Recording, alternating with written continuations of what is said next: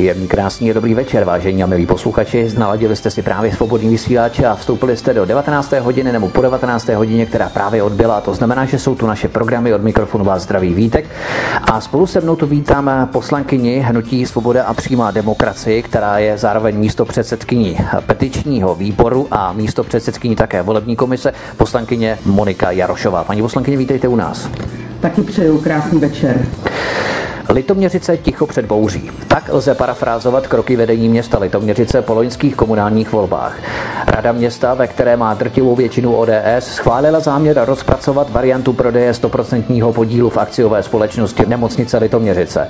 Ovšem k privatizaci Litoměřické nemocnice se Litoměřická radnice chystala už i před komunálními volbami a situace zbuzovala značné velké emoce a velké kontroverze.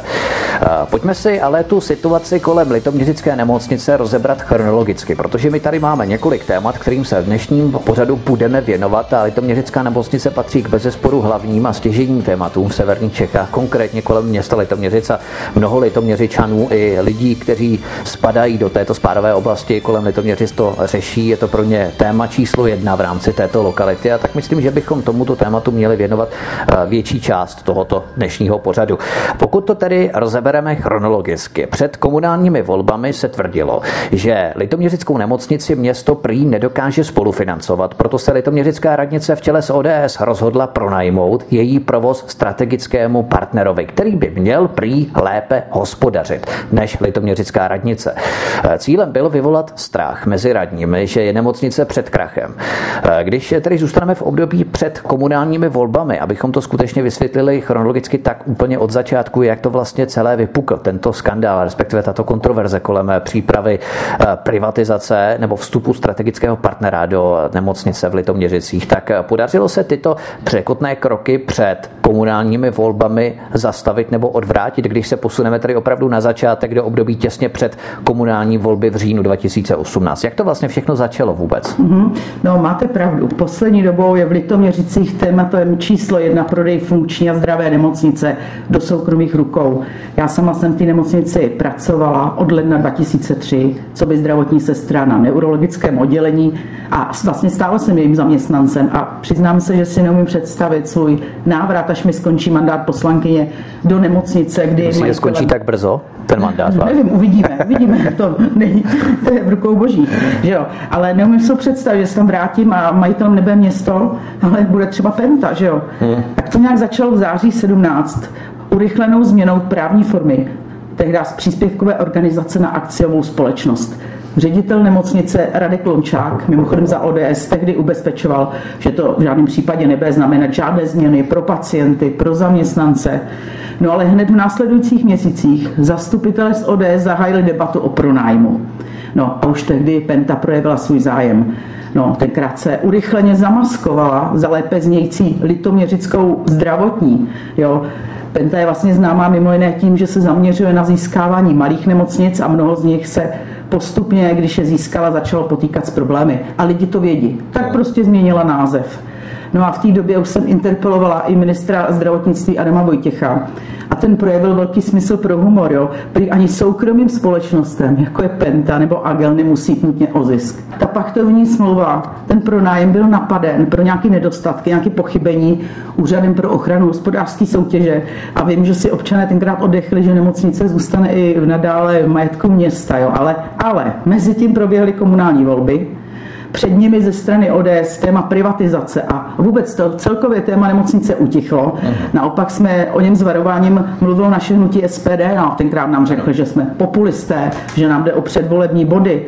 No ale jak vidno, zvyk je železná košile. Já jinak totiž nemůžu pochopit, že si občané v Litoměřicích opět za své zástupce zvolili ODS když předtím o přípravě přece jenom věděli, jo, ono se o ní sem tam psalo, že ta privatizace bude. No a po volbách ODS společně se stranou Severočeši a se stranou Sportem a zdraví Litoměřice vytvořili koalici. No a téma prodeje nebo převodu nemocnice opět k překvapení občanů otevřeli. Jo. Já nevím, no, když o tom zpětně přemýšlím, lidi těch informací opravdu měli dost, že nemohli být překvapení Ale přesto, přesto lidi nevěděli, že jo, někdo se nezajímá o politiku, noviny nečte a, a najednou se každý divil, jak je to vůbec možné, že ODS zvítězila. Nikdo ji prý nevolil. No. To je taková no. trošku anomálie, ke které se možná ještě vrátíme během našeho rozhovoru, její jeho první části, ale eh, je nutné také podotknout, že nemocnice nedávna hospodařila v pozitivních číslech s hmm. přebytkem, s minimální podporou radnice, ale zase třeba místo starosta Václav Červín, sport a zdraví Litoměřice, které jsme tu zmínili, tak namítá, že město posílá ročně nemocnici třetinu ze svých celkových volných prostředků, které dohromady činí 50 milionů. A městu pak chybějí peníze na další projekty. Nepovažujete to za dostatečný argument pro vstup eh, tohoto strategického partnera? Eh, nepovažuji. Já si myslím, to není pravda prostě. Nevěřím tomu. Nemocnice funguje zdravě a potřebuje jenom minimální podporu. To bych rozvedl, protože rozpočet Litoměřici je podle starosty Ladislava Chlupáče 550 milionů korun ročně. Rozpočet nemocnice 800 milionů korun. Nejsou právě tohle ty pádné argumenty, nebo jak byste tato čísla rozporovala, když tvrdíte, že nemocnice vstup strategického partnera nepotřebuje? No, já mám podle několika informací, které teda ještě budu muset doověřit, eh, podle, že nemocnice je soběstačná, že se jednalo o účelové kroky poslední tři roky, kdy posílají dotace, že byly účelový. To znamená, že oni poslední tři roky posílali peníze do nemocnice, aby si mohli vytvořit jakési alibi pro uspíšení té privatizace nebo pro no, vůbec no, provedení té realizace. Přesně tak. Takhle to, takhle to podle mě vyznívá. Takhle to bylo. Primář rehabilitace a člen petičního výboru Zoran Beranžič vyjádření vedení města před novináři odmítl s tím, že pokud nemocnice potřebuje dotace, potom vedení nemocnice zaměstnancům v minulosti lhalo anebo neumí zařízení řídit. Myslíte, že šlo o skutečně vyvolání mediální bubliny, vyhlášení krizového stavu, řekli bychom, aby se opravdu vyvolala ta panika, že je potřeba tu privatizaci provést? Ano, šlo určitě o bublinu. Ono to se pak těžko vysvětluje prodej prosperujícího podniku, proto se musí vytvořit jakýmkoliv způsobem problém, aby vůbec vznikl dojem, že jiná cesta není než prodej, že jo. A když budu pokračovat, určitě šlo o bublinu a dalším, eh, dalším krokem vedení města, pokud když se nezdařil pacht, byla privatizace. Prodej 100% akcí. Jo. Tak jsem letos v Dubnu, jako se mi to nelíbí, jak jsem vystoupila na jednání zastupitelstva v Litoměřicích proti tomu plánovanému prodeji akcí a vyjádřila jsem obavu, že nemocnici koupí společnost Penta Hospitals. No, podle mě vedení města nezvládá řešit situaci v nemocnici jinak než prodejem, tak jsem vyzvala k rezignaci jak vedení města, tak i vedení nemocnice. Za zmínku stojí, že výkonný ředitel Lončák je současně radním a šéf dozorčí rady vysoudil, je členem rady města. Já si myslím, to je střed zájmu. To je jasný střed zájmu. Uveďme třeba nemocnici v Lounech, která byla nakonec přeměněna na LDM, protože jako jediná slušně vydělávala. Můžeme také hovořit o zrušení dětské pohotovosti v Roudnici nad Labem. Takže jediným řešením pro obyvatele Štětí třeba je buď Litoměřice nebo Bulovka v Praze, až což je neskutečné. Nemohl by se v Litoměřicích opakovat klasický scénář uzavírání, řekněme, ztrátových oddělení, například onkologie, infekční, a neurologie, kde jste vlastně vypracovala, a naopak posilování ziskových plastická chirurgie například léčba sterilit a tak dále a tak dále. Prostě, aby se připravovala půda pro vstup toho soukromého investora někdy v budoucnu je stále nutné myslet tyto věci hlídat. Určitě, tak očekává se uzavření e, ztrátových oddělení pro pentu nebo pro jakýkoliv soukromý sektor ztrátových oddělení. To může být gynekologie, kdy pacientky budou pak rodit někde v okolních vyspádových nemocnicích. Hmm. Předpokládá se, e, že se to může přeměnit, že tam bude víc LDNek. E, porodnice, ta hmm. taky jako je, bude ztrátová, že jo. Hmm. Naopak můžou vzniknout plastický, plastický oddělení tak jako to máme v Lounech. V Lounech vlastně je LDNK dneska místo nemocnice. Ano. Jak mohla mluvit je o Sušicích, co tam se stalo. A jaké jsou vlastně nemocnice, když tedy dojde k privatizaci této nemocnice? To se potom k tomu ještě dostaneme, jaké to má průvodní jevy, co se potom odehrává a jak se vlastně přeměňuje ten rozsah zdravotní péče pro obyvatele, pokud dojde k privatizaci nemocnice. Ale eh, když tedy kolem Litoměřice vznikne taková jaksi bublina eh, s ohledem tedy na uspíšení privatizace této nemocnice, tak jaké nemocnice potom státní nemocnice se vyskytují kolem Litoměřic? Kam potom lidé můžou jezdit? Eh, do krajský zdravotní. Tam asi do okolí Roudnice, to nevím, jak to bude s ní, ale hmm.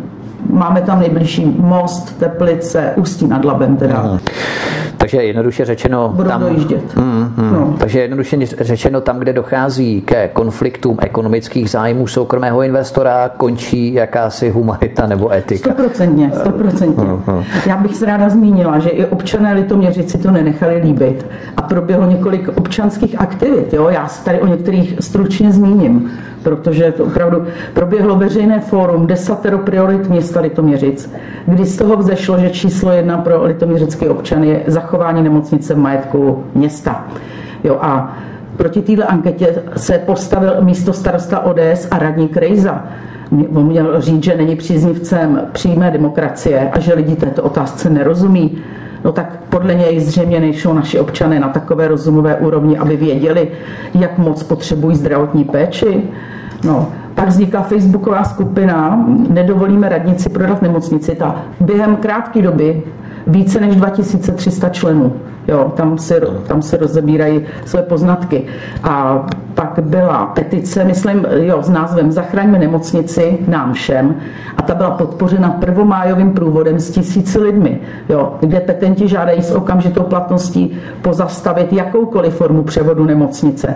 Petičnímu výboru vadí, že radní nemocnici, jak jsme o tom mluvili, prezentují jako ztrátový podnik, který zatěžuje městskou kasu. Ale to je nesmysl, nemocnice je v plusu. Jo? A na této petici se SPD Litoměřice i spolu podílela na svých petičních stránkách. A možná za zmínění stojí ještě otevřený dopis lékařů Litoměřické nemocnice radnici. A dokonce i katolická církev prý rozdávala petici o velikonočním mši, tak to už o něčem svědčí. No. A poslední, poslední akcí občanů eh, bylo vyhláš, petice na vyhlášení referenda jo, která je teda teď, teďka nyní ve fázi počítání a kontroly podpisů. To referendum je vypsané na kdy? Na září nebo ještě později? V září. V září by se to mělo projednávat, až bude zastupitelstvo. Uh-huh. No. Toho je docela zajímavé zrovna u Karla Krejzy, který pronesl, že je odpůrcem přímé demokracie. Oni ti občanští demokraté, kteří mají demokracie ve svém názvu, tak je to docela vtipné, protože třeba i například Petr Fiala, eh, předseda ODS, se nechal slyšet, že by zrušil přímou volbu prezidenta, tak to je k té eh, přímé demokracii nebo občanské demokracii v rámci demokratické strany občanů neboli ODS. Ale tak to je docela takové vtipné po 30 letech, kdy vlastně občansko-demokratická strana odmítá občanskou demokracii.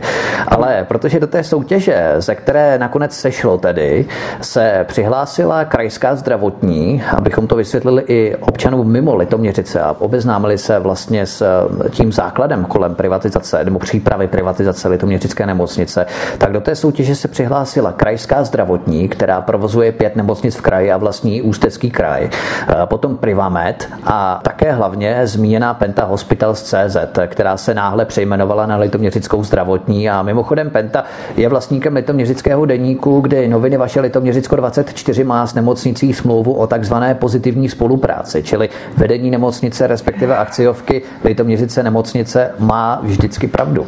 To je takové docela zajímavé. Oni vlastně v novinách musí publikovat vždy pozitivně kroky ve vztahu tedy k Litoměřické nemocnici a její privatizaci? No, přijde mi to tak, vypadá to tak. Hmm. Ano, oni píšou jenom pěkně o té nemocnici. Hmm, hmm. A já jsem zaslechla, že to tak je. Já mám nezávislý zdroje, hmm. kde mi přímo potvrdili, že mají povinnost nebo mají domluvu, že budou o, o té radnici a o, tý, o všem, co se tam šustne psát, jenom pěkně. Tak to je hezké, to je sympatické, to, to má, jsme je to hezký, rádi. určitě. No. no, Já si myslím, že kdyby Odes jasně tenkrát napsala do svého volebního programu svůj záměr, že chce nemocnici prodat, tak tam dneska ani nikdo z nich nesedí. Jo. Hmm. Nemocnice by fungovala dál tak, jak dlouhá leta předtím, bez dluhu, vyváženě, jo. Ale taky s problémy. Jo. Ano, jako jsou ty problémy stále zvyšující se mzdy personálu, špatně nastavený platby od pojišťoven, jo, nedostatek personálu. No, no. Ale to jsou problémy všech nemocnic, to přece není důvod prodávat nemocnici, že jo. No. To prostě systém, jak zlikvidovat funkční zdravotnictví, hele, tak mi to připadá. V tomhle státě už to zase nemáme tak moc, co rozprodat, co má ještě nějakou cenu. No tak říkám, tak ano, ještě ty nemocnice. No tak mi to přijde.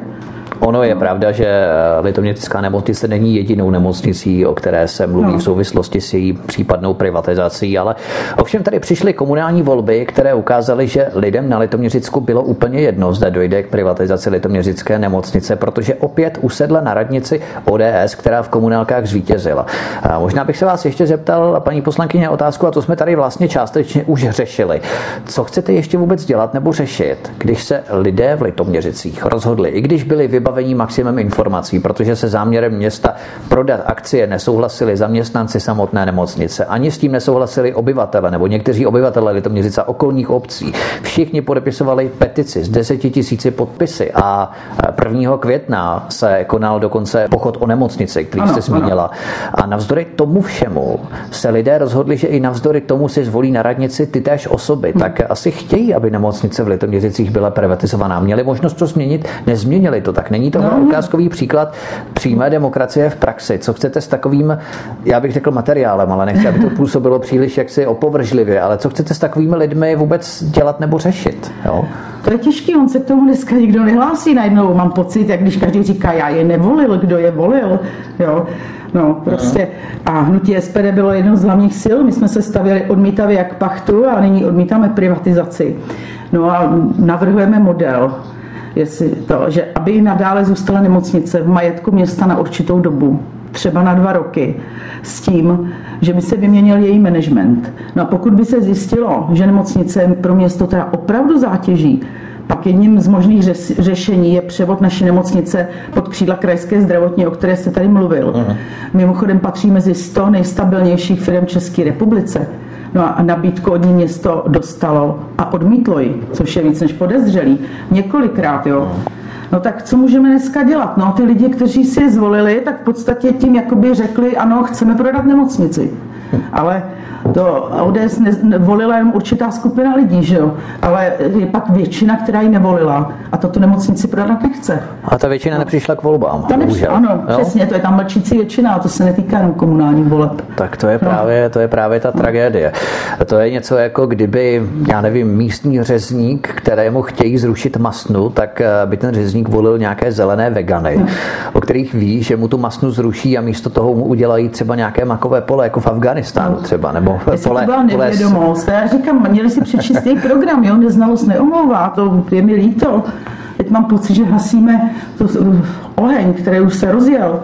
No, tak co dneska? Dneska se naše pozornost upírá k referendu, že jo? Takže se spočítají, ověří se podpisy, předá se to na úřad a můžeme určit termín referenda. A jak jsem říkala, mohlo by se to projednat na řádném zasedání, myslím 12. září, že je. A ještě pro zajímavost tam přislíbil i svoji účast minister zdravotnictví Vojtěch tak se budu snažit, budeme se snažit trošku třeba i pak ještě připomenout, aby přišel na to řádné zasedání. Jsem velice zvědavá, co bude říkat.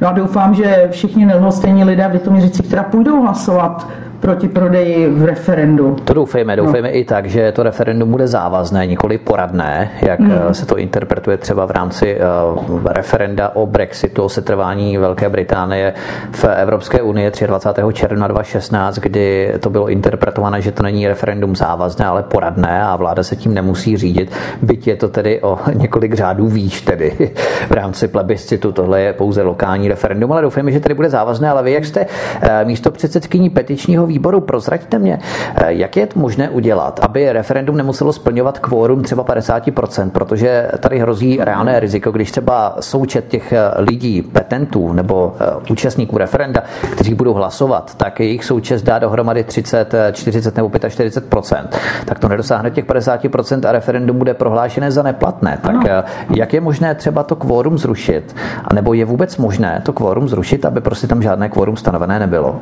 No, já se obávám, že to asi možný nebude, že bude muset Jo, já se totiž toho obávám, jo, aby to no. nebylo něco podobného. Není to no. 50%, máte smůlu, my to stejně no. zprivatizujeme. No. No. No. Ale vedení města se asi bojí jeho výsledků a mají strach z vlastních občanů a voličů. Oni teďka, teďka změnili strategii. Jo, oni to úplně zamotávají. Oni jsem se dověděla, že nově navrhují navýšení majetku společnosti a prodej 49 akcí pro menšinového podílníka. Předtím chtěli 100%, teď jak se bojí toho referenda, tak už jenom 49%. A to je další klička, jak do akciové společnosti dostat soukromého partnera. Hmm. Na mě to působí. Pokud tam budou ty zlaté akcie, tak to bude za, vlastně za každou cenu. 49. Oni si myslí, že to bude víc průchozí, jo? že ty lidi uklidnějí. Takže za každou cenu prostě dostat soukromého partnera. Hmm. A já si myslím, že tahle náhlá změna je důkazem toho nejenom, že se bojí svých voličů, ale že skutečný důvod k prodeji nemocnice neexistuje. Jo. Ta, nemocnice rozpočet města neohrožuje, tak oni, jak oni prezentují. Spíše jedna podnikatelská skupina ohrožuje budoucnost nemocnice. No. Totiž, abychom vysvětlili tu situaci, eh, aktuální stav respektive v rámci této nemocnice v Litoměřicích, protože základní stav je takový, že město vytvořilo akciovku nemocnice Litoměřice. Dříve to byla příspěvková organizace, teď od roku 2017 to akciovka, jak jste mluvila, že ta situace začala eskalovat od toho roku 2017, přes kterou stoprocentně, přes tuto akciovku stoprocentně město Litoměřickou nemocnici ovládá. Co tu vzniká za problém? Cituji z části zprávy.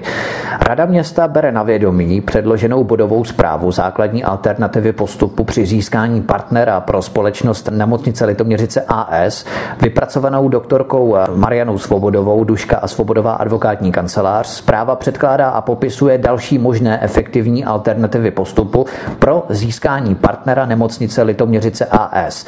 Dále se doktorce Marianě Svobodové ukládá rozpracovat prodej 100% akcí Litoměřické nemocnice partnerovi a starostovi Karlu Krejzovi ODS ukládá Rada města zajistit zadání na vypracování znaleckého posudku pro ocenění 100% akcí nemocnice Litoměřice, a to společností Ernst and Young.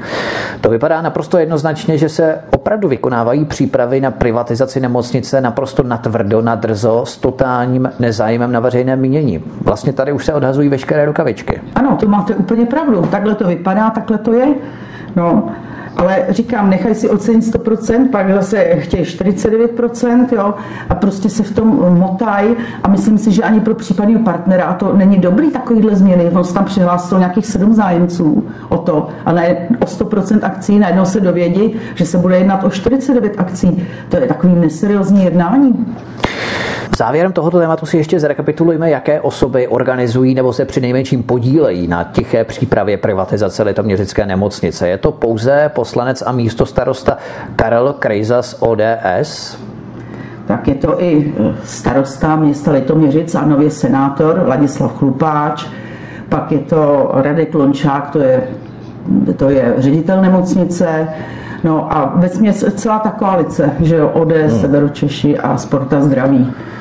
To znamená, abychom to zrekapitulovali, eh, v té akciovce ovládané městem, nemocnice Litoměřice, sedí ty též osoby jako v radě samotného města, jmenovitě Radek Lomčák, kterou jste zmínila, předseda představenstva akciovky a zároveň člen rady Litoměřic, anebo předseda dozorčí rady akciovky a člen rady Litoměřice Leoš Vysoudil. Oba jsou členové ODS, oba sedí jak v radě města, jsou radní hmm. a tak sedí v představenstvu akciovky nemocnice Litoměřice, kterou město ovládá. Takže prostě neskutečné. To je totální střed zájmu. No to je totální střed zájmu. Je s tím no. možné něco dělat v rámci zákonného postupu? Má na to nějakou oporu legislativa, česká legislativa? Protože pokud je to střed zájmu, pokud to interpretujeme jako střed zájmu, tak přece na to musí být nějaká opora v legislativě, jak s ním to bojovat, protože to Asi. si opravdu z lidí dělají legraci. Asi by bylo dobré si to nějakým způsobem zjistit, že jo, prostě a jít potom. Tak doufejme, že tuto iniciativu třeba rozvedete i vy. Potom ještě... A divím se, že do to nikoho nezarazilo. No. Tak je důležité právě tyto věci odkrývat. Stejně jako třeba, že v radě Litoměřic sedí senátor a starosta Ladislav Chlupáč, hmm. kterého jsme tu zmínili, historik Filip Hrbek a lékař Petr Kubec. Všichni jsou z ODS. Zahnutí Severočeši Litoměřice. Pak v radě sedí Lukas Vinč a Petr Hošek, který byl do roku 2014 členem ČSSD. Nyní výměna kabátů Severočeši Litoměřice, tak abychom si uchovávali tu naší paměť kolektivní. No a poslední osobou je Václav Červín za hnutí Sport a zdraví Litoměřice, ale politický partner ODS také. Eh, vy máte informace, do jaké míry se celé litoměřické vedení podílí na té tiché přípravě litoměřice, litoměřické nemocnice? Angažují se na tom všichni radní, anebo jenom někteří z nich? Myslím tedy koalici radních, jestli opravdu v tom jedou všichni, když to tak lidově řeknu. Já bych řekla, že ano, všichni. Všichni mají podporu. Jsou domluveni všichni. Totiž eh, starosta a senátor Ladislav Chlupáč z ODS ale opakovaně v médiích jakoukoliv privatizaci litoměřické hmm. nemocnici odmítal a místo toho hovořil o koncesi a pachtu neboli pronájmu. Ten mimochodem napadl antimonopolní úřad ano. také. Cítíte mezi tím určitý rozdíl, že by se mohl v tomto případě jednat o skrytý manévr? Eh, tak eh, rozdíl mezi pachtem, respektive koncesí a privatizací. Tak určitě, že jo. Tak pak byl napaden a já jsem teda očekával, že to zkusí znova, že ty smlouvy nějakým způsobem jde do pořádku, ale už říkali, že ne a pustili se do privatizace. Přímo 100% akcí. Uh-huh. Litoměřická strana zelených v čele s opozičním zastupitelem Petrem Panašem komentovala situaci tak, že se doposud nesmělo říkat, že se plánuje privatizace litoměřické nemocnice. Navržený postup prý ovšem nic jiného není. Souhlasili byste s tímto výrokem? Určitě, tak co je převod 100% akcí? Je to privatizace, že jo? No. Hmm. Povězme si možná, jaký by následoval scénář vývoje v případě dokončení té privatizace litoměřické nemocnice. Už jsme si tu uvedli příklady z Loun nebo Roudnice.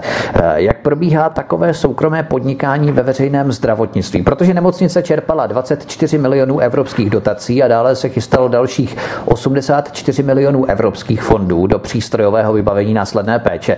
Takže za dotace od města a evropské fondy se nemocnice zvelebí, opraví, dovybuduje a zkrášlí. No a strategický partner potom koupí pěkně zrekonstruovanou nemocnici, na jejíž rozvoj nebude muset investovat zpočátku vlastně ani korunu, protože jsme mu to předtím všechno zaplatili my všichni, ať stát nebo Evropská unie. Takže máme někde příklad toho, jak to vypadá, co se změní pro lidi, když se začne ve městě privatizovat nemocnice. Kolik se platí třeba za klasické vyšetření běžného soukromého zařízení nebo za nějaké standardní úkony? Co by se pro lidi změnilo vlastně? No já můžu konkrétně uvést případ Sušické nemocnice. Jo, tam začala být omezována akutní péče v chirurgické ambulanci. No a Penta tenkrát argumentovala tím, že její dostupnost je přece zajištěna v okolních nemocnicích. Takže takhle můžeme skončit. Nebo eh, přímo v té nemocnici v Sušicích, předtím tam byly čtyři lůžkové obory a Stala se z ní nemocnice, kde je dneska lůžková jenom interna, ostatní jsou ambulantní. No a nově už Penta Sušickou nemocnici nechce a ráda, ráda by, aby převzal zpátky plzeňský kraj. Prý je tam péče ztrátová. Jen za loňský rok se hovoří o ztrátě 15 milionů korun. A za celou dobu jeho působení asi čtyři roky vytvořili ztrátu ve výši desítek milionů korun. No a teď by se ji rádi zbavili. Jo, tam je zisková snad jenom plastická chirurgie. A Mimo jiné ještě v Sušicích policie vyšetřuje, za jakých podmínek došlo k pronájmu nemocnice na soukromý objekt. Aha. To je velká škoda, že to nevyšetřovali už v době podpisu, ale až po čtyřech letech, když se eh, tam něco smrdělo, že jo. Možná je to záměr právě. No ale i mimochodem, já, u nich na radnici taky vládne několik let ODS, jo. Takže já tomu rozumím tak, že vyždímat, vytvořit ztrátu a poté vrátit kraji nebo městu. No. A to zde hovořím pouze o Pentě, jo. nebudem si nalhávat, že jiný soukromí společnosti to mají jinak. Prostě cílem soukromníka je zisk. Takže to máme přesně ozdrojované příklad toho, jakým způsobem probíhá. Hodně, že jo? Ano, ano. To je jeden z příkladů, jeden z mnoha příkladů, jak vypadá vstup eh, soukromého sektoru do veřejného zdravotnictví. Tak to by bylo všechno k nechceme, no. tématu, ano, přesně, tématu privatizace litoměřické nemocnice. Já jsem ještě jenom chtěla říct, že nepochybuji, že pokud se zrealizuje, že bude všechno v pořádku a právně nená, nenapadnutelný. Jo. Já si myslím, že už si na to dají velký pozor. Oni už se na to přesně dají velký pozor. Jo. Já, a nechci si ani nechci si, ale nedovolím si tvrdit, že se jedná o nějaké úplatné převody, i když lidi povídají lecos, na to nemáme důkazy. Jo. Hmm. Ale nedej bože, pokud by se časem něco potvrdilo, tak to bude jedna z dalších prasáren drží ODS. Jak jsem říkala, čekáme na zastupitelstvo v září, kam doufám přijede i ministr zdravotnictví a co bude s nemocnicí dále ve hvězdách. Ale budeme pevně doufat, že to bude v pořádku.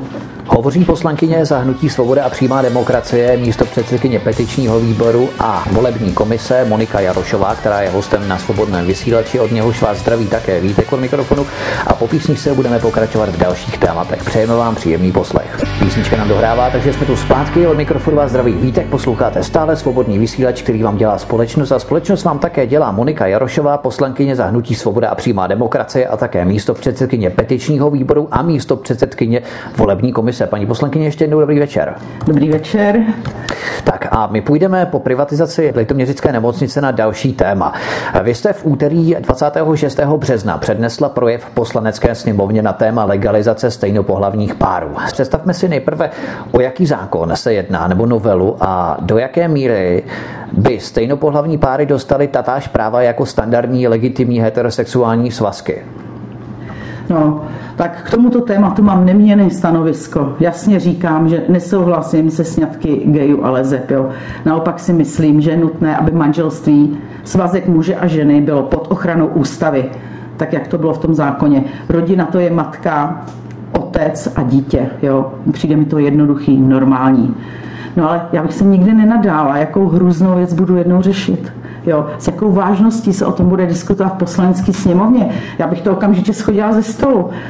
No, vláda tenkrát zaujala k, k ústavní ochraně manželství, o to tam šlo nesouhlasné stanovisko a prý cílem je otevřít institut ma, o, manželství osobám stejného, os, stejného pohlaví. Tady vidíme priority naší vlády. Jo. Podle mě se zbláznili nebo jsou pod tlakem neziskovek a lobbystů. A tahle vláda je tak štědře dotuje a nemá odvahu jim vůbec dotace utnout. Jo.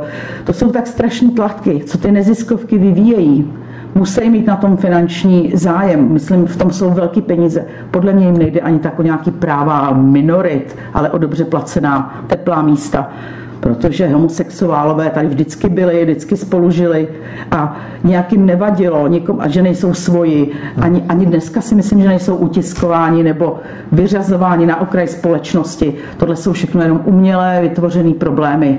Jo. Já nechci snižovat nějaké lidské kvality homosexuálů, protože je mezi nimi spousta perfektních lidí a kvalitu člověka neurčuje jeho sexuální orientace, že jo? Ale, ale jen skutky, to, jaký je, ale bohužel stavět jejich sňatky na úroveň rodiny nemůžu. Jo, oni nejsou schopni naplňovat základní poslání rodiny a tím je přivádět na svět děti a pak jim štěpovat ve výchově důležitost mužského a ženského faktoru, aby měli ty děti vyvážený rozvoj. Když je, když je něco manželství, tak to asi nebude určené pro dva muže nebo dvě ženy. A mně přijde, že tomu nerozumí, nebo, nebo dělají, že tomu nerozumí. Takový logický. To prostě není pokrok společnosti, to je její rozklad. Jo. A manželství lidstvo provází od nepaměti a vždycky tvořili muž a žena. A nemyslím si, že by někdo něco lepšího vymyslel. Vemte si, že před lety se schvalovalo registrované partnerství a LGBT komunita tvrdila, že to je maximum, co požadují. No, byla to lež. Začal se začal mluvit o adopcích, dneska se mluví o manželství. No, já jsem tomu měla ten projev, jak jste o tom mluvil, tak jsem říkala, že vláda není jenom instituce, že to jsou obyčejní lidi, kteří byli počaty mužem a ženou v tradiční rodině. A říkala jsem jim tam, že možná, kdybychom se jich zeptali jednotlivě a soukromně na jejich názor, tak budou mluvit úplně jinak. Ale jsou pod velkým tlakem. No, tenkrát jsem tam položila řečnickou otázku, co bude následovat dál. Sňatky ve třech, ve čtyřech, sňatky pedofilů s dětmi nebo zoofilů se svými mazlíčky. Ono se to možná v tu chvíli zdálo přehnané až absurdní, jo. ale vemte si, že stejně absurdní se zdály před 50 lety registrovaná partnerství. A dneska je to realita.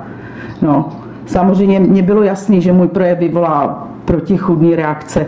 Na jedné straně mě psali teda zastánci tradiční rodiny, to mě strašně podpořilo a potěšilo, ale na druhé straně mě sprostě a nevybíravě napadali podporovatelé LGBT komunity. Ale já jsem nečekala. To je pravda a láska přece, tak jak vás mohli ano. prostě napadat nebo vulgárně. Oni no, jsou napadali. zastánci té pravdy a lásky. No, ano. Ne. Ale já jsem jako nečekala v tu chvíli nic mezi. Jo. Já jsem se dověděla, že patřím do minulého století, že je jiná doba a lidé jsou jiný. Já to nemyslím. Lidi jsou stále stejný. Stále chceme žít v míru, klidu, mít možnost vychovávat své děti, mít střechu nad hlavou, domov, práci, co nás naplňuje. Jen ta doba trochu zrychlila, ale společnost je stejná. Ale to přece neznamená, že překopeme základní lidské hodnoty, že zničíme tradiční rodinu, že normální se stane nenormalita. Jo. Víte, mně, mně je jedno, že zda nad mými projevy bude někdo skřípat zuby nebo se bude urážet. O toho jsem byla zvolena, abych mluvila tak, jak to cítím. Jsem matkou, jednou budu i babičkou A není mi jedno, v jakých abnormalitách pokládaných za normalitu to budou žít další generace našich potomků. To mi opravdu jedno není. No. Víme, že na formování dítě, dítěte se podílí jedna genetická výbava, jedna vliv prostředí a výchova. S genetikou s tou nic nenaděláme, ale prostředí a výchova má obrovský vliv na dítě. A teď si představte, že homosexuálové adoptují dítě a jakmile trošku nastane pobírat rozum, tak začnou problémy, že jo, bude si všímat, bude srovnávat, začne se ptát, teď si vemte dětský kolektiv, jaký je krutý, tak se nevyhne poznámkám a posměchu spolužáků.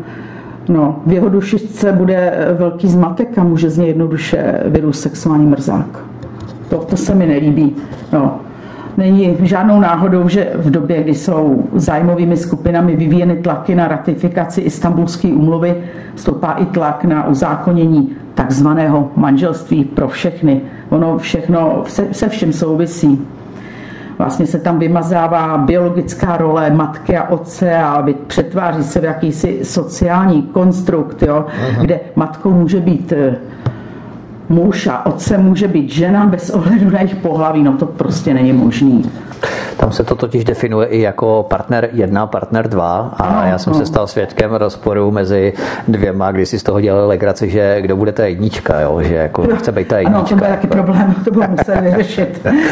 Ale vláda dala pro tento zákon souhlasné stanovisko při projednávání už 22. června 2018, ale na tom to bylo zajímavé právě, že vláda ačkoliv eh, standardně uvádí důvod svých souhlasů, nesouhlasů nebo neutrálních postojů a tak dále, mm-hmm. tak u této novely teplého zákona, nebo on to tak teplý zákon úplně není, protože no. mnohé z nás toho až mrazí v zádech, tak těch teplotních kontrastů je to docela celá škála až dohromady 58 snad, tak vláda žádný důvod neuvedla, ani ten neutrální, ale co se týče ústavní ochrany manželství, tak k tomu vláda zaujala překvapivě nesouhlasné stanovisko, hmm. protože jedním z důvodů měl být prý otevření institutu manželství jako definování, ano, ano, jako definování ano. svazku dvou lidí, ano. nikoli svazku muže a ženy. Eh, v čem podle vás spočívá to nebezpečí místo ženicha a nevěsty definovat manželství jako svazek dvou lidí pouze? No, já tady můžu dát příklad, že od roku 17, kdy bylo v Německu uzákoněno manželství pro všechny, tak se plánují některé politické strany jeho rozšíření i na další skupiny osob. Jo, například i několik dospělých osob. V případě tohoto prosazení je zřejmé, že by došlo k faktické legalizaci mnohoženství, což by uvítala třeba muslimská komunita. A naši posluchači možná nevědí, nebo spíš je jim to záměrně zatajováno, že pokud projde manželství osob stejného pohlaví, tak jak jste říkali, víceméně otázkou času, tak v rodném listě budou, v rodném listě se budou matriky předělávat kolonky na rodič jedna, rodič dva, místo matka otec, budou se měnit knížky, bude se měnit spousta věcí, jo. A to je jim zatajováno. No. Možná proto, te, proto tak podepsalo spousta lidí tu petici, aby byli pro ano, legalizaci ano. manželství. My tady na svobodném vysílači o tom mluvíme opravdu skoro dnes a denně o těchto věcech. To je velmi důležité právě tohle uveřejňovat. Ale když tu hovoříme o této novele zákona, teplého zákona, jak já pracovně říkám, tak eh, v jakém stádiu se tento zákon nachází? Protože ta debata o něm eh, tak nějak utichla, překrylo to mnoho jiných témat a jiných kaus. Ale v jakém čtení už je to teď, nebo už to dostal Senát, případně prezident k podpisu? Nebo už je to platné dokonce? Nebo jak je to s tímto zákonem teď? Novela prošla prvním čtením. Teď, teď to trošku utichlo, jo. No právě. Teď to utichlo. Předkladatelka tohohle zákona Radka Maxová uh-huh. vlastně se stala senátorkou, tak uvidíme. Možná, možná že úplně zapadne, nevím. No. Možná, že to utichne. Je tady šance, jo. Uh-huh to schodit pod stůl. Vy jste, Bylo by to hezký. vy jste také uvedla, že naplňování základního svazku klasické heterosexuální rodiny je přivádět na svět děti. To je to, co zajistilo přežití naší civilizace mnoho tisíc let. To se prostě neokecá, to je fakt. Lidé se musí rozmnožovat a jak to jde jedině mezi mužem a ženou. Ale jak byste se vypořádala třeba s argumentem, že se dnes berou i páry, které děti mít nemohou, buď nechtějí, nebo což je, což je jejich věc a nikomu do jejich soukromých důvodů nic není, anebo kvůli poruše reprodukčních schopností. Prostě děti mít vážně nemohou. A také, když se berete s někým třeba po, já nevím, 50. nebo 60. roce věku, také nepředpokládáte, že byste chtěli mít děti. Takže podle tohoto měřítka bychom také měli zakázat sňatky párům, které nemohou nebo nechtějí mít děti, třeba že jsou také heterosexuální nebo ne? A tak to je v pořádku, že jo, sňatky tady byly od jak živa mezi mužem a ženou a prostě spousta lidí se vezme a ani neví, jestli chce mít děti nebo nechce. Může se to během pak toho manželství změnit, jo ten jejich názor. Myslím, myslím, že to je naprosto normální věc, aby muž a žena měli možnost prostě se brát, když chtějí nebo nechtějí nebo nemůžou, jo. tak můžou adoptovat potom děti, že jo, kdo nebude moc mít děti. Vy jste také hovořila v rámci ohlasu na ten váš projev, který zazněl v poslanecké sněmovně. Vy jste třeba hovořila soukromně s nějakými poslanci, kteří hlasovali pro tuto novelu, proč pro ní hlasovali a vůbec jaký je jejich názor na tradiční rodinu, který se může právě kontrastně lišit od toho, jak hlasovali. Já jsem s některýma hovořila, uh, no, podle mě je navštívili právě tadyhle ty neziskovky, to jsme fér a to a myslím si, že jim to vysvětlovali a že do nich učili tak dlouho, až třeba změnili názor, protože ono hodně poslanců bylo nerozhodnutých. Víte, jak hlasovali třeba KDU ČSL křesťané? Nemluvila jsem, ale mám pocit, že hlasovali jako proti, že jsou pro tu rodinu. Jo? Tak aspoň tohle. No. no. Jinak já jsem mimochodem předsedkyní petičního výboru, uh-huh. kde se nám sešly dvě petice. Ano. Ta jedna na podporu manželství manželství pro všechny měla 73 tisíc podpisů, to je strašný. A ta druhá za zachování tradiční rodiny měla 65 tisíc podpisů, to je míň, jo. Já nechápu to množství podpisů na podporu manželství pro všechny, to nechápu. Zde je opravdu vidět silná lobby neziskových organizací, lidí napojených na tuhle problematiku, který pomocí médií ovlivnili názory obyčejných lidí tak výbor uspořádal veřejné slyšení, to se teda pořádá vždy, kdy, kdy má petice nad 10 tisíc podpisů a v debatě vystupovali aktivisté, právníci, psychologové z obou táborů. No a ti první chtějí právo na manželství pro všechny, ale já bych tady ráda řekla, že manželství není základní lidské právo. Nikdo z nás na něj nemá právo. To je výsada. Co se týče té lobby, tak to máte pravdu, protože když eh, bychom eh, hodnotili ten stav společnosti, kdy eh, homosexuální páry tvoří 4% společnosti, i kdyby třeba 5%, hmm. tak pořád je to 95% je většinová společnost, která je heterosexuální. Která mlčí. Která mlčí a když vlastně tady vidíte, že na těch obou táborech se sešlo téměř schodné množství podpisů, 65 hmm. tisíc a 75 tisíc, přičemž v rámci společnosti je ten poměr daleko kontrastnější, 95 ku 5, jo, hmm. tak eh, to je vidět vyloženě, že tam naskromáždili ten, tu neziskovou lobby, přesně no, tak. No, jo. No. Považujete se za konzervativní extrémistku, jako by to dnes bylo pomalu stigma, když někdo nesouhlasí s legalizací homosexuálních sňatků a naopak přijde ano. normální, že dítě by mělo mít otce a matku, tak už je skoro vyvrhel no. společnosti. Pokrokové ano, je dnes... považuji a jsem ano, na to hrdá. pokrakové je dnes uzavírat sňatky mezi osobami stejného pohlaví, aby příště mohli adoptovat děti, ideálně děti migrantů. To už by bylo úplně super, takový ten městský liberál, homosexuál, co adoptuje děti a ideálně migrantské Co, děti. Nestrašte mě vůbec, to zní tak strašně. Ale to, jsou, to, to by byli globalisté v úplném tranzu, to je právě to ono, jo, jakým způsobem oni uvažují. Prostě kombinace všeho, multikulty, homo, prostě cokoliv. Jo. Ale když tak nad tím uvažujeme, proč se všechny savci párují na samce a samice? To je přece také čilý extremismus, asi bychom jim to měli nějak vysvětlit. Třeba dát do společné klece dva samce nebo dvě samice a čekat, až se rozmnoží. Myslíte, že by to pomohlo prozřít třeba některým těm městským liberálům nebo politikům? Já myslím, že to nepomůže prostřít, že to nějakým způsobem vždycky odůvodní. No, já si myslím, že to bude další stupeň. Jo? Nejprve ty lidi, pak začneme s těmi zvířaty dělat jo, nějaký jo, sex. Jo. Možná bychom tento rozmnožovací model mohli praktikovat na některé politické strany a jejich voliče, které by po 20 letech začaly zjišťovat ty strany, že se jim nějak ti voliči nerozmnožují a hned by svoje deviantní sklony přehodnotili, aby jim ti voliči přibývali. Možná to by byla pro ně taková šoková terapie. To by bylo dobrý, no. Ale když tu hovoříme o Overtonově okně, je to jakési kolečko, jak zmasírovat a zmanipulovat společnost akceptování a legitimizaci něčeho, co bylo dříve společností vnímané jako absolutní tabu. Tak projít to kolečko To jsou ty čtyři fáze, že jo, nemyslitelné, přes přijatelné, dále doporučované a po vyžadované.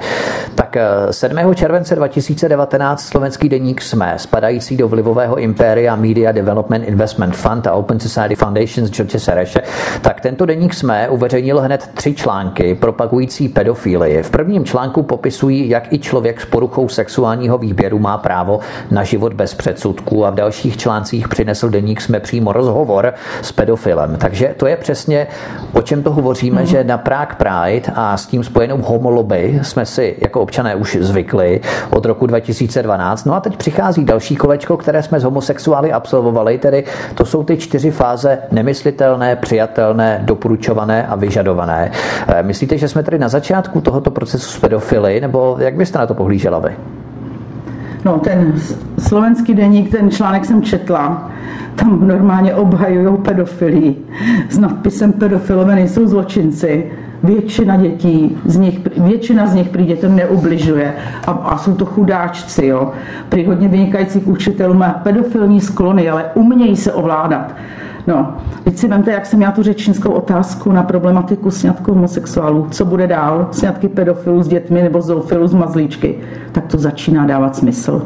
Jak jste říkal, pomalu se začínají pootírat dvířka kterými se budou tito zvrhlíci snažit uniknout z rizika vlastního pronásledování a zároveň si budou jako podobně jako homosexuálové vyžadovat své práva a své výhody. To je opravdu posouvání hranic absurdit.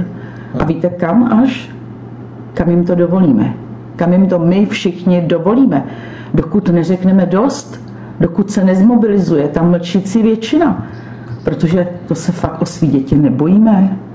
Jo, to prostě nejde. Děti nejsou luxusní zboží na prodej, ani nějaká náhražka, mazlíčka a už vůbec ne nějaký pokusní králíci sociálních experimentů. Jo. Já nes, proto souhlasím a podporuji ukotvení manželství jako svazku muže a ženy do České ústavy. A hlavně z toho důvodu, aby jsme vůbec do budoucna nemuseli otázku rozšíření manželství opět řešit, jakože to přijde. Oni to budou zkoušet pořád do Budou to zkoušet, no. Jako říkám, nezavádějme novou ideologii, ale spíše se připojíme k ostatním státům Vysegrádské skupiny. Ty už v ústavě manželství mají, tak já nevím, kde je problém, jo. Hmm. Těch věcí, co mě znepokojuje, je mnohem víc. Třeba ten návrh ex-ministra Roberta, spravedlnosti Roberta Pelikána na změnu pohlaví. Asi jste o tom slyšel. Prý děti od 12 let by si měnili pohlaví se souhlasem rodičů od 15 bez souhlasu a to pouhým prohlášením na matrice, žádný chirurgický zákrok. Jo. Prej rozhodující má být pouze to, jak se člověk cítí. No tak v praxi by to znamenalo, že by trans osobám stačilo pouze potvrzení od sexologa na úřední změnu pohlaví, že trpí nějakou poruchou genderové identity, s tím by pak zašel na matriku, kde by požádal o úřední změnu pohlaví. Jo. No a co na to říct, ať operací nebo bez ní? Dnešní mladá generace je podle mě vystavená takovému mimořádnému manipulačnímu tlaku. Takzvaný rozhodování 12-letých dětí přece nemá ze svobodou nic společného. Akorát z těch zmatků v dětských duších stoupne počet sebevražd. No, jako představte si situaci, každý rok se budete cítit jinak, jo? A budete si moc podle libovůle měnit pohlaví. Takže tento rok budu ženou, počnu dítě, za rok se budu cítit jako muž. No, to jsou přesně ty případy, možná jste o tom četl, eh, že sem a tam porodí, muž, jo. To je přece totální blbost, jo. Pokud porodí, tak je to vždycky žena. Ať se jí to líbí, jak ne, ať se cítí, jak chce, že jo. Vždycky porodí žena. No. Nevím, jestli pan Palikán diskutoval s jeho rodičmi, eh, kteří ho splodili, tak jestli to bylo opravdu tak, jestli jsou oni těmi, kdo ho splodili, pokud to byl muž a žena, nebo jestli je ze zkumavky, nebo odkud on vlastně vzešel, z čího lůna. Jak jste říkala, ještě poslední věc eh, k tomu dítěti, které bývá často vykreslováno jako luxusní zboží, tak ono no. se dnes i o tom uvažuje, takže si pořídíme dítě. Už ten to slovní spojení pořídit si dítě. Já si třeba pořídím ne, televizi nebo sedačku, no mikrovlnku, kamna, ale hmm. pořídím si dítě, to už je dnes, jak se o tom uvažuje, jo? že opravdu hmm. se to staví do role opravdu něčeho, nějakého kusu nábytku, který si pořídíme, hmm. pořídíme si dítě. Vemte si, kdyby před 30 lety někdo vystoupil v Českém parlamentu s návrhem zákona o změně pohlaví, tak by ho pokládali buď za zločince, anebo by odvezli na psychiatrii. Takže jsme stále u toho, že jo. A další zvraceností je genderová rovnost a bezpohlavní výchova, jo, která říká, že třeba zlomit stereotypy a nechat na dítěti, aby si samo vybralo, jestli se bude cítit víc holkou nebo klukem. Já jsem slyšela o první švédské školce, která zavedla tuhle bezpohlavní výchovu, eh, ta vyházela knížky s popelkami a jinými tradičními pohádkami, kde byly zastoupeny zastaralé tradiční role. Yes. Pečlivě vybírala barvy, aby tam nebyla růžová, aby se neškatulkovalo modrá. Jo. A děti byly oslovováni ne on, ona, ale ono tak jako kde to jsme? To, to je jeden zákon za druhým. Já říkám, to nemá logiku, to je neskutečný. Já tomu nemůžu někdy uvěřit, když si tak sednu a přemýšlím nad tím, co se všechno děje. Jedna abnormalita za druhou. Hovoří ono poslankyně Monika Jarošová, členka, členka Hnutí svobody a přímá demokracie, ale ještě před písničkou si dáme ještě ono další téma. Téma, kdy vy jste pronesla 5. března 2019 projev k tématu zákaz jízdy nákladních automobilů v levém pruhu na dálnici. U tohoto zákona padl návrh na zamítnutí hned už v prvním čtení, který o 6 hlasů neprošel. Hnutí SPD hlasovalo pro zamítnutí této novely. Eh, my si vzpomínáme na kalamitu v situaci na D1, tuším 16. prosince minulý rok 2018, ke které došlo vlivem vydatného sněžení a rozsáhlé rekonstrukci na této dálnici, kombinace těchto dvou faktorů, ale eh, proč myslíte, že by to nepomohlo vyřešit stav, při kterém by byl alespoň jeden pruh volný na průjezd vozidel pro útržbu dálnice třeba a tak dále? No, jak jste říkal, no, návrh na zamítnutí bohužel neprošel a zákon je reakcí na kalamitní situaci z D1. No, tam tenkrát vydatně sněžilo, že jo, byla tam rozsáhlá rekonstrukce. To vyplývá i z data podání čtyři dny po tomhle kolapsu. Takže myslím, že tenhle návrh byl šitý horkou jehlou a byl podán proto, aby se do budoucna prý předešlo takovým situacím a k zvýšení plynulosti a bezpečnosti provozu na dálnicích. Jenže já si myslím, že tenhle návrh vůbec tuhle situaci neřeší a naopak i dopadne na vozidla, která za to nemůžou. Nechat jeden pruh je málo. Prostě jsem proti tomu, aby jakýkoliv novely vznikaly pod tlakem náhle vzniklých situací a pak, eh, pak si zjistí praxi, že nefunguje, museli se znova předělávat.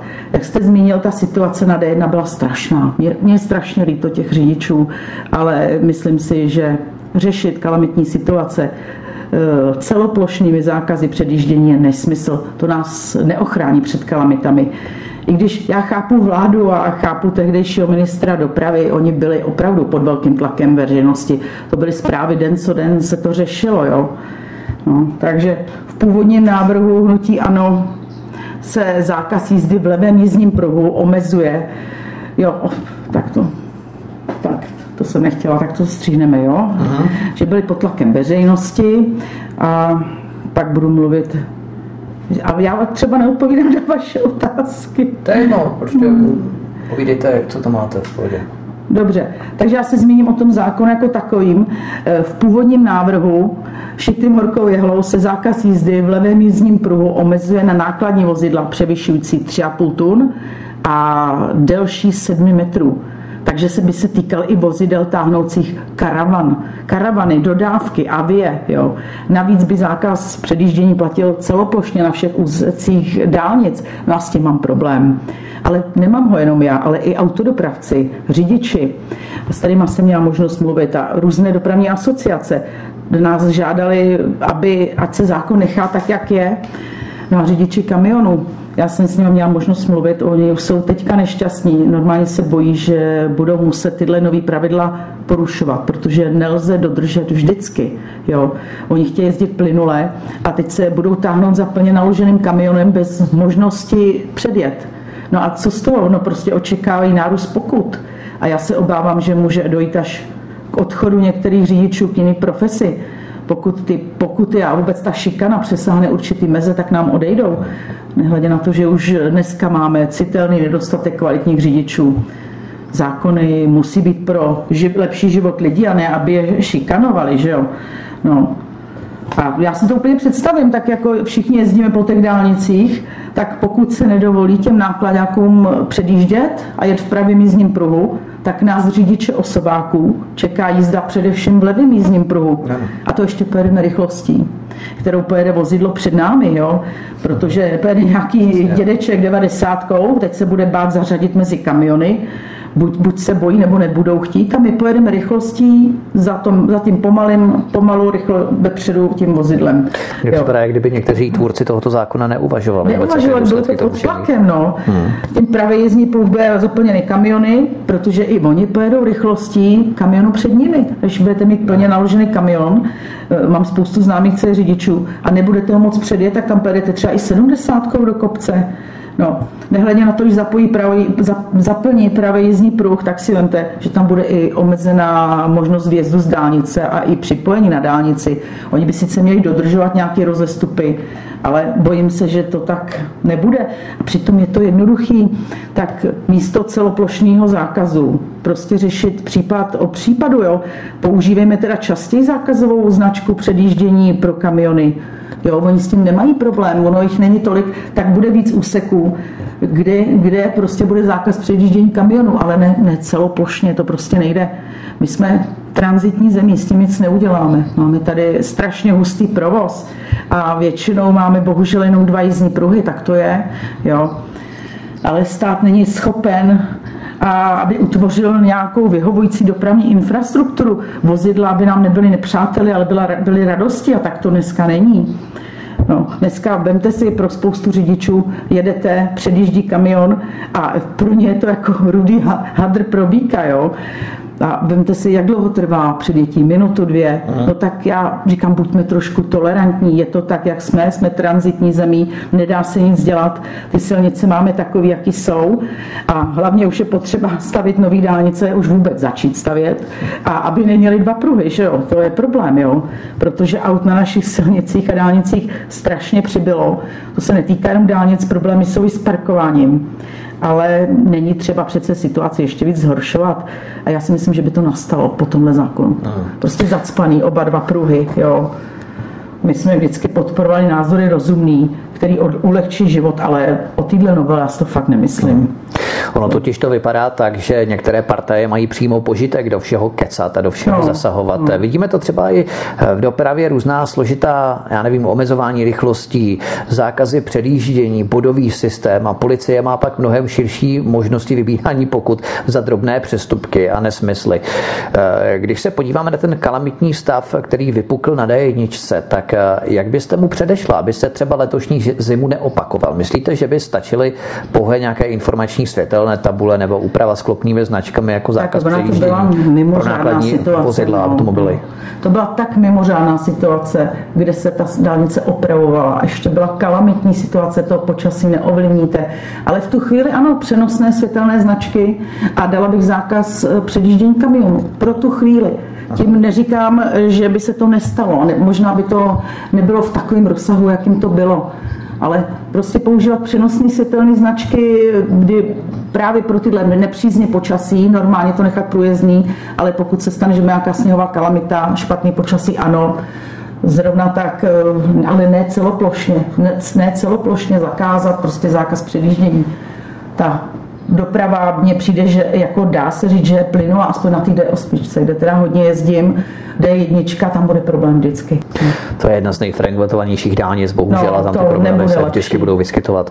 Monika Jarošová, poslankyně zahnutí Svoboda a přímá demokracie, místo předsedkyně petičního výboru a místo předsedkyně volební komise je hostem u nás na svobodném vysílači. Od mikrofonu vás zdraví vítek, dáme si písničku a po ní budeme pokračovat v dalším, tentokrát třetím závěrečném posledním vstupu našeho rozhovoru. Příjemný večer a hezký poslech. Monika Jarošová, poslankyně zahnutí SPD, Svoboda a přímá demokracie, dní už vlastně ne, tomu je Okamura. Vy jste vlastně měli teď sjezd v sobotu 13. července a tam jste odhlasovali vlastně, že už nebude doplňovaný tomu je Okamura v rámci názvu strany, že? Ano, je to pravda. Už to bylo zbytečné. My jsme ten název potřebovali, kdy ještě před dvěma, třema lety se nás spousta lidí si Tomia Okamura dávala do souvislosti s úsvitem. Jo, jste se odúsvitovali. To jsme potřeba, ale dneska už nás každý zná. Jasně, jasně. Takže to už dnes bez Tomia Okamury, ono to je kratší i pro nás. Ale to nevadí. Tak mimochodem, jak jste spokojená s tím sjezdem, celorepublikovým sjezdem, který jste měli? Projednávalo se tam něco zásadního, kromě tady toho názvu? Jako byla jsem velice spokojená. Byl to jeden z nejhezčích sjezdů takový změny stanov, projednávali se takový drobný změny stanov, drobné úpravy. Tak nejzásadnější je ta změna názvu.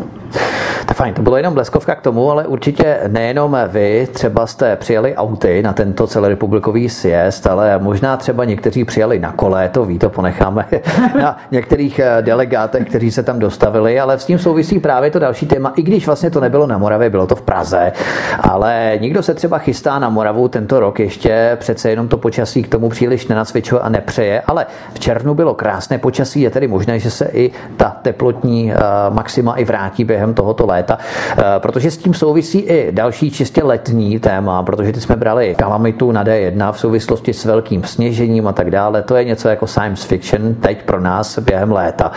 Ale někde třeba také sněží, třeba na Špicberkách, tam nahoře na severu a tak dále. Ale eh, další čistě letní téma, to je alkohol u cyklistů, nikoli u poslanců, protože u některých poslanců, zvláště třeba u TOP 09, eh, u jeho předsedy, bývalého tedy Miroslava Kalouska, ten alkohol tam byl poměrně často skloňován, ale ne u všech poslanců, ale i e, vlastně alkohol u cyklistů. To je vlastně téma, na což jste přednesla projev ve sněmovně 24. dubna 2019. Uvedeme příklad moravských e, cyklostezek, které byly vybudované s cílem přiblížit vinařské oblasti turistům i cyklistům. Prostě podpora turistického ruchu. Předpokládá se, že člověk tu a tam kvalitní moravské víno ochutná. Hmm. Jak je to nyní? Protože to není typický příklad toho, jak poslanci e, kecají do všeho víc, než by museli. Protože co si pamatuji, tak se alkohol v krvi cyklistů zakázal úplně, hmm. pak se hovořilo o 0,5 promilích, to prošlo, nebo jak je to vlastně dnes? Může, může takový cyklista, který se vydá na Moravu a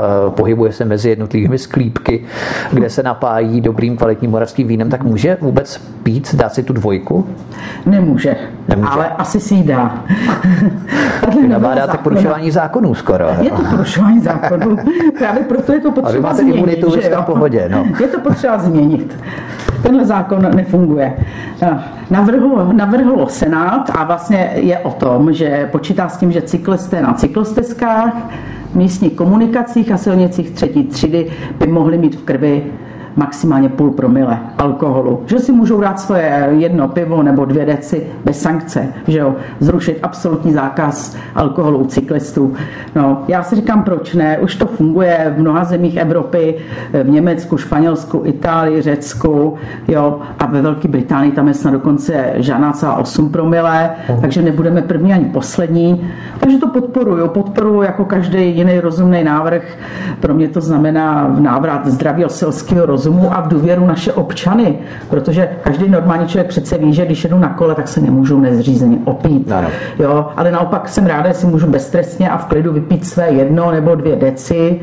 Jo, tam jediný omezení bych viděla, pokud doprovázím děti, nebo to tak, tam určitě tam je abstinence, pochopitelná. No prostě by to ne, nepředstavovalo nějaký závažný problém, když si dám jedno pivo nebo dvě deci vína.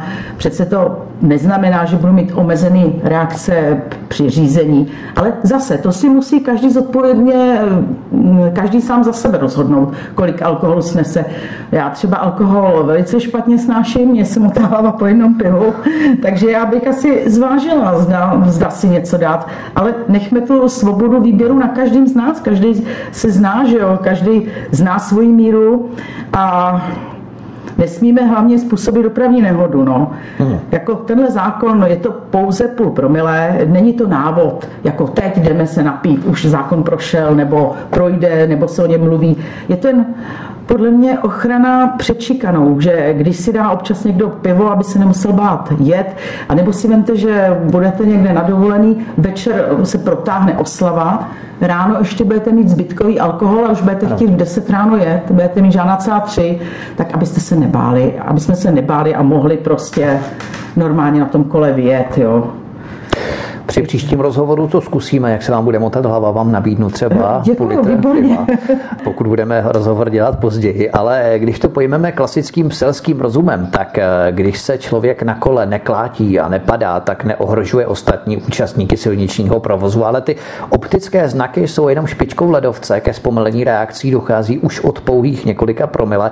A navíc je to u každého značně individuální, jak jste řekla. Hmm, Nikomu hmm. stačí dvojka, decka a ještě v kombinaci s horkým sluncem jeho pozornost povážlivě otupuje, má zpomalené reflexy, reakce, což ho může stát třeba i život, nebo i zbytečně poraní jiné cyklisty nebo chodce. Tak jak to rozlišit? Co je takzvaně přes čáru? Jo, protože ano, eh, politici mají tendenci eh, kecat, zašahovat do všeho, určovat lidem, vodíte za ručičku, tohle můžete, tohle nesmíte a tak dále. Ale co je vlastně za tou čárou? Protože přece jenom nějak bychom měli ty lidi ukáznit, aby přece jenom toho zase nezneužívali. Eh, jsou tady, je tady početná skupina lidí, která právě toho začne zneužívat, bohužel. Tady není čeho zneužívat, jo. Prostě ten zákon teďka nefunguje, ten, jaký je v této podobě lidi ho nedodržují, tak je potřeba to změnit. Už tenkrát to byl paskvil a nesmysl, když ten zákaz alkoholu vznikl. A tady mluvíme o pouhých půl promile, tady není co zneužívat, jo. To taky není žádná podpora alkoholismu. Já se počítám mezi abstinenci víceméně a ne, ne, nemíním podporovat nějaký alkoholi, alkoholiky, ale mě jde spíš o to povolení jako takový, o důvěru v občany, ať si každý nese odpovědnost sám za sebe. Jak jste říkal, jeden z důvodů byl moravský cyklostezky. Původním záměrem bylo zřizování za dotace, aby se přiblížila, podpořil turistický ruch a ty vedou přes ty vinohrady a v okolí vinných sklepů. No ale to přece není logický, protože i malý ochutnání vína dneska cyklistu postihuje. Jo? To nedává logiku. Já jsem slyšela, že to, že na Moravě, že jezdí do Rakouska, cyklisti dneska, že prostě jezdí na cyklostezky do Rakouska. Hmm. No, takže bych chtěla, aby, eh, chtěla bych podpořit to půl promila, aby ty lidi prostě se mohli tady cítit dobře a prostě mohli si dát něco málo, ale musí samozřejmě eh, rozhodnout dobře, musí každý sebe sám znát a musí vědět, jestli si může dát nebo nemůže. Jo. Určitě to není zákon pro alkoholiky, ale jenom pro lidi, aby nebyli šikanovaní. Furt se bavíme o pouhých půl promile. No. Samozřejmě podmínkou je, že musí jet sami, nesmí mít děti, ale ministerstvo dopravy tady má problém. Prý by ta tolerance půlpromilová měla nějaký negativní dopad na bezpečnost silničního provozu ale já si to nemyslím. Jak, jak už jsem říkala, určitá povolená míra, míra alkoholu je běžná v mnoha zemích Evropy. Já myslím, že u nás by se ta situace nějak dramaticky eh, nezhoršila. Jo. Hovoříme tu o cyklistech, nikoli o motoristech vlastně, že? Přesně tak, no. Určitě. Vy se třeba osobně chystáte absolvovat nějakou tu moravskou cyklostezku a vyzkoušet si na vlastní kůži toleranci 0,5 promile alkoholu v krvi. Vlastně teď je to ještě zakázané, takže do Rakouska, že byste se chystala třeba. do Rakouska se nechystám, ale na nějakou tu cyklostezku se určitě chystám. Eh, ale já si dám asi na alkopivo, ale není to proto, že bych, mě chutná birel, není jo. to proto, že bych nějakým způsobem, určitě kdybych měla chuť na pivo, měla bych žízeň, tak si asi trošku dám. No. Hmm. Nedodržuje se to, ten zákon se prostě nedodržuje Jasně. a je potřeba ho nastavit tak, aby... Stejně jako pro vodáky bylo. na kánojích, že? Přesně Tam se prostě tak, tak, tak. Jedno pivo. Ty vodáky podpoříme samozřejmě, každý dobrý návrh já jako podpořit chci. To vínko si můžeme všichni dát třeba i v Ústí nad Labem, nemusíme jezdit kvůli tomu na Moravu. Určitě. tak, eh, přejdeme na další téma s poslankyní SPD Svoboda a přímá demokracie Monikou Jarošovou. Vy jste dne 8. prosince 2018 podala trestní oznámení na neznámého pachatele. Podle zákona číslo 246 lomeno 1991 sbírky na ochranu zvířat proti týrání. Tam se jednalo o štěně, které majitel, kterému majitel neposkytl včas lékařskou péči a to následně zemřelo.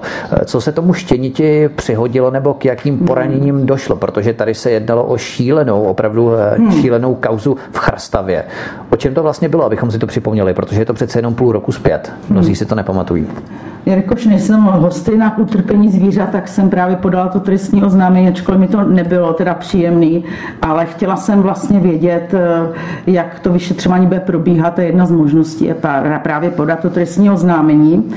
A o tom případu jsem se dozvěděla z Blesku, kde psali, že majitelka malého pejska, asi Jokšírka, nechala toho pejska bez dozoru v pokoji se svými dětmi, ale oni byli malinký, měli jeden na dva roky a oni ty děcka na, té, na toho pejska dali knížku a šlapali a dupali po něm, jo. A prostě pes byl doslova eh, rozmačkaný, eh, trpěl několik dní v bolestech a už, už mu nebylo pomoci. No, měl tam nějaký vnitřní zranění a musel prožívat strašný utrpení. Jo, pak nějak eh, ta kamarádka, ty majitelky toho štěněte tam přišla a odvezla štěně na veterinu, ale už mu nebylo pomoci. No. Takže jsem chtěla vědět, jak toto, protože já dokážu pochopit, že každý může udělat chybu. A chybou bylo tý, ta, ta majitelka, že nechala to zvíře samotného s dětmi. Jo, ty děti za to nemohly a ona udělala chybu. Ale já jsem nepochopila neposkytnutí pomoci tomu zvířeti. Ani z finančních důvodů. Protože Eh, zodpovědný člověk vždy předem zváží, zda si pořízení zvířete může dovolit, jo? Eh, protože on je to strašně drahý, že jo? protože zvíře nepotřebuje jen pelíšek a stravu, ale je třeba s každým zvířetem, který si pořídíme, počítat i s velmi nákladnou veterinární péčí. No a neposkytnutí této péče byl pro mě jasný případ týrání zvířete. A, eh, už mě přišlo i rozhodnutí z vyšetřování, že nedošlo k pochybení, nedošlo k trestnému činu, takže pro mě je to uzavřená věc. Říkám, bylo to z blesku. Takže to je v podstatě eh, pro veřejnost. Můžeme říci, že lidé od teď můžete eh, vaše děti nechat důpat po vašem štěněti, nic se vám nestane. Tak to A nebo další soudy. věci, že to nebylo úplně přesně tak, jo? Ono to bylo z blesku. Jo, tak. Jo, ono těžko říct, těžko říct. Já nechci spochybňovat eh, vyšetřování policie, ale nevím, nevím, prostě to tak beru, že to je uzavřený. Víte, ono se někdy ty fámy a to ono pak Eh, to vypadá úplně jinak, a než se to ve skutečnosti stalo. Hmm. Takže předpokládám, že to bylo že to bylo tak, jak policie psala, že nedošlo k nějakému trestnímu činu. Kontaktovala jste třeba novináře z Blesku, kteří by vám potvrdili pravdivost této nekontaktovala. Ne.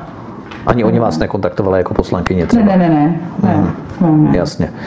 Tak to je k této kauze a pojďme k poslední věci, protože poslední věc, vy jste rovněž měla nedávno projev v poslanecké sněmovně, ve kterém jste interpelovala předsedučného nenávistníka ministerstva vnitra jménem Jan Hamáček ČSSD ve věci znásilnění 16-leté školačky na poli u Lukavce na Lovosicku. Ta školačka pocházela z Terezína na Litoměřicku v severních Čechách. Ten násilník byl Afričan, který byl německou policií propuštěn z vazební věznice v Mnichově a vyhoštěn, deportován do České republiky. Co vám Jan Hamáček sdělil, to jsme všichni slyšeli, ale jakou to mělo dohoru odezvu v zákulisí? Sesypali se na vás eh, také novináři, podali si vás, co si to dovolujete bránit oběť znásilnění a označovat násilnického pakatele za Afričana. Eh, jakou měla dohoru ta vaše interpelace? Jo, já se k tomu vrátím, uh-huh. ale je pravda teda, že jsem tu interpelaci měla a chtěla bych ještě mluvit o tom Afričanovi. Jo.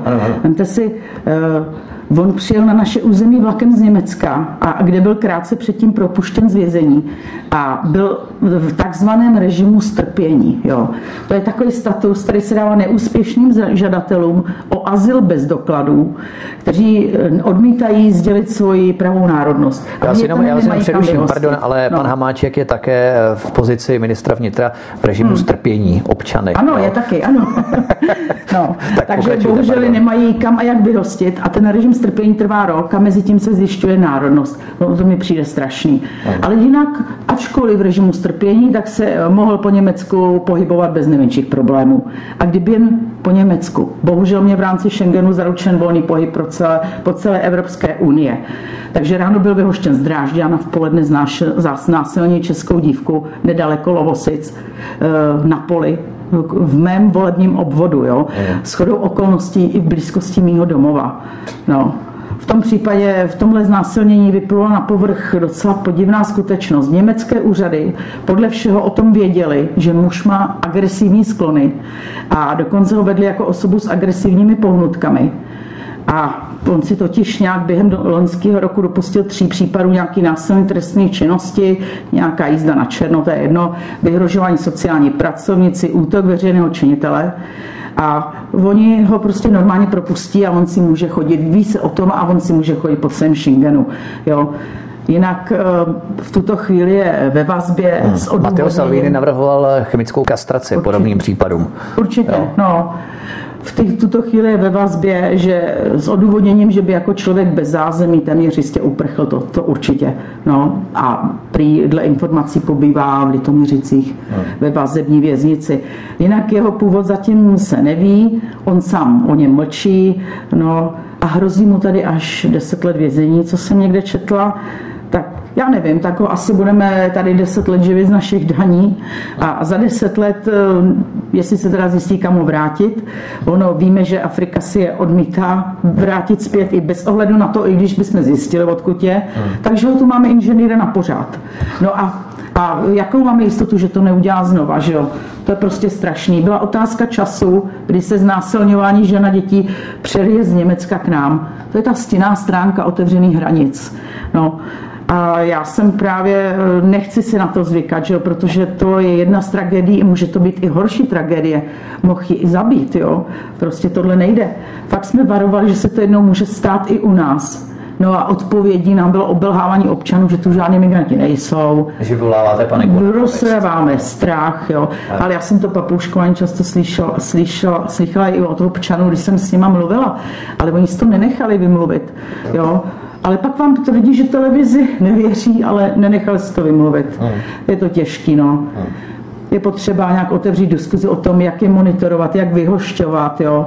Protože dneska pokud takový lidi neodhalí policisté při nějaké speciální akci nebo po té, co se dostanou právě do problému se zákonem, tak ono není moc šancí, jak je v zemi najít, jo. A jak jsem interpelovala toho ministra Hamáčka, Vlastně jsem se ptala, jestli si myslí, že Česko stále to bezpečnou zemí, no tak podle něho jsme. Jak je možný, že delikvent vyhoštěný z Německa s takovou minulostí skončí v České republice, že neskončí v zemi svého původu, to právě je ten režim strpění, tam je problém. No a jak chce do, eliminovat vlastně do budoucna, aby k podobným nebo nedej bože horším tragédiím už nedocházelo. No. No jeho odpovědi, co mi řekl, no, nelze uzavřít hranice. Já jsem nechtěla uzavřít hranice. On mi odpověděl, že uzavřít hranice nelze, ale na co se zaměřil především na našeho předsedu Tomia Okamuru. A řešil jeho nenávistný komentáře na jeho Facebooku.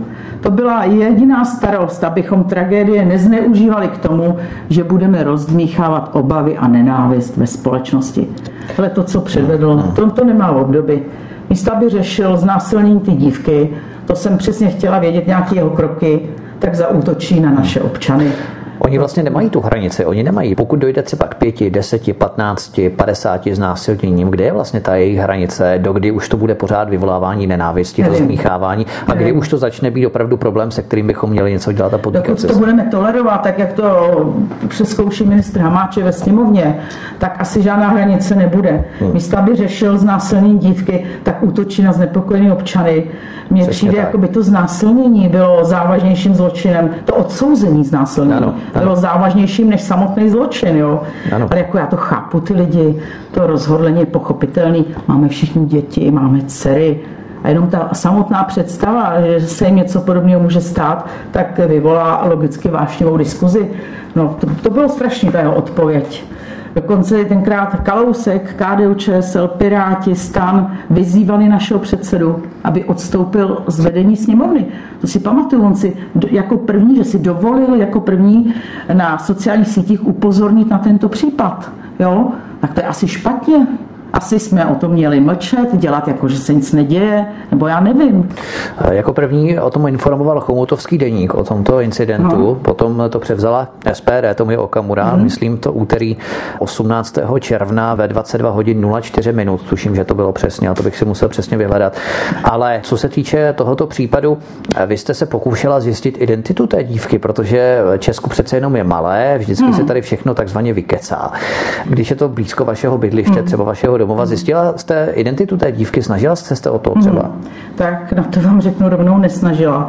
Vůbec eh, by to přišlo takový necitlivý, abych jezdila někde po Terezíně a zvonila tam u jejich rodičů. To teda opravdu ne. No ono se neví ani, kde ti její rodiče jsou vlastně. Jo, jo, já bych si to nedovolila. Trošku etiky, z etických důvodů bych si to nedovolila.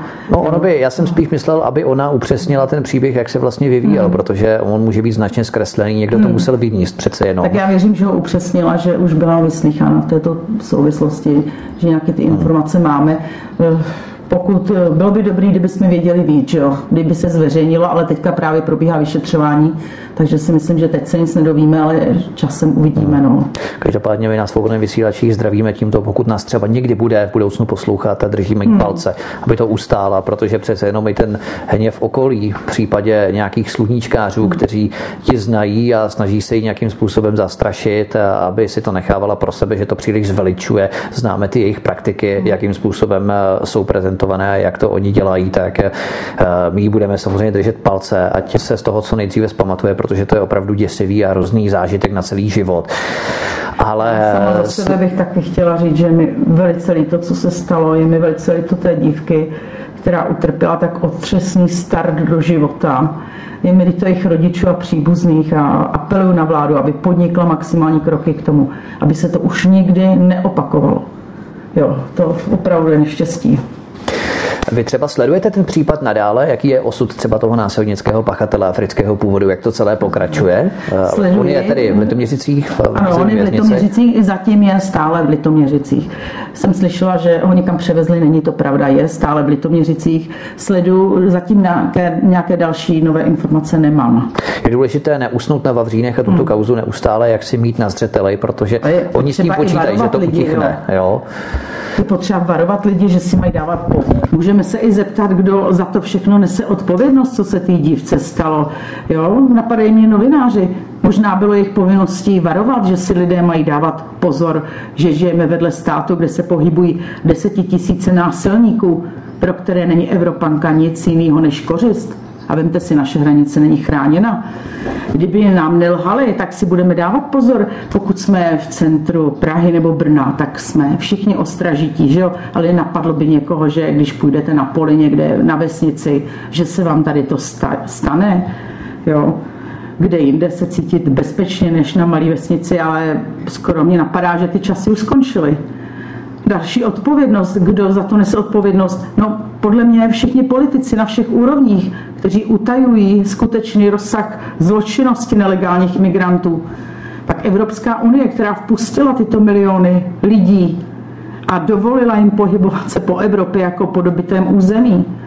Skoro bych řekla, že odpovědnost nesou i voliči sociální demokracie, kteří dovolili, aby se takový člověk jako Hamáček dostal k moci a stal se ministrem vnitra a taky neziskové organizace, které motají hlavy našim dětem už od škol a dělají z nich budoucí zmatené oběti dalších násilí.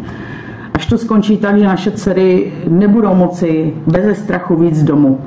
No, prostě těch, o těch vyníků je na tom hodně. Je potřeba informovat varovat. Prevence, ale bohužel dnešními novináři, většinou novinářů a neziskovými organizacemi je to interpretované tak, že kdokoliv předtím preventivně varuje, informuje, tak vyvolává a rozesívá nenávist. No. Klasický scénář. Mimochodem, co se Arabů týče, poslední záležitost našeho rozhovoru, tak jsme se v několika posledních dnech dozvěděli, že výstavba arabské vesnice v Modlanech u Teplic se opět přiblížila. Projekt hmm. kuvajského developera jménem Ali Ali, který chce v místní části Kvítkov postavit 57 rodin rodinných domů, převážně pro arabskou klientelu nedalekých teplických lázní, dostal svolení od kraje. Eh, kdo tam sedí u vás v tom ústeckém kraji, že tohle schvaluje? Potomci sudeťáků budou loupit česká území eh, v rámci rodu Valderode, že? Eh, Kamerlande, paní Johana Kamerlande, vdova po členu Henleinovy strany.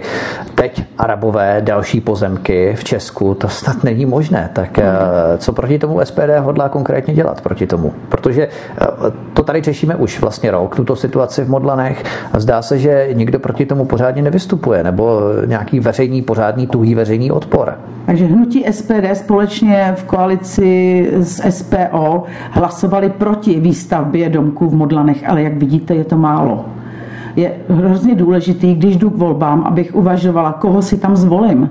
Takže máte možnost o tom přemýšlet v příštích krajských volbách a podpořit ty strany, které jsou proti migraci a které budou vždycky hlasovat proti výstavbě jakýchkoliv nových arabských vesnic. Možná je to něco podobného a kdybychom se okruhem vrátili na začátek, eh, stejně tak jako před komunálními volbami lidé věděli, že ODS bude usilovat o snahu privatizovat litoměřickou nemocnici a stejně si ji zvolili, tak je to jakési poselství, aby se lidé zamysleli nad tím, koho budou volit a o kom znají ty informace už před těmi volbami. Ano, přesně tak.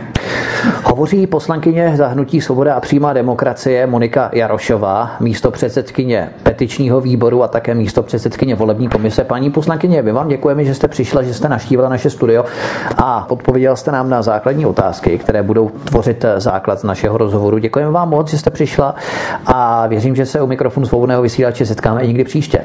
Taky věřím. Moc krát vám děkuji za pozvání a přeji krásný den vám i posluchačům.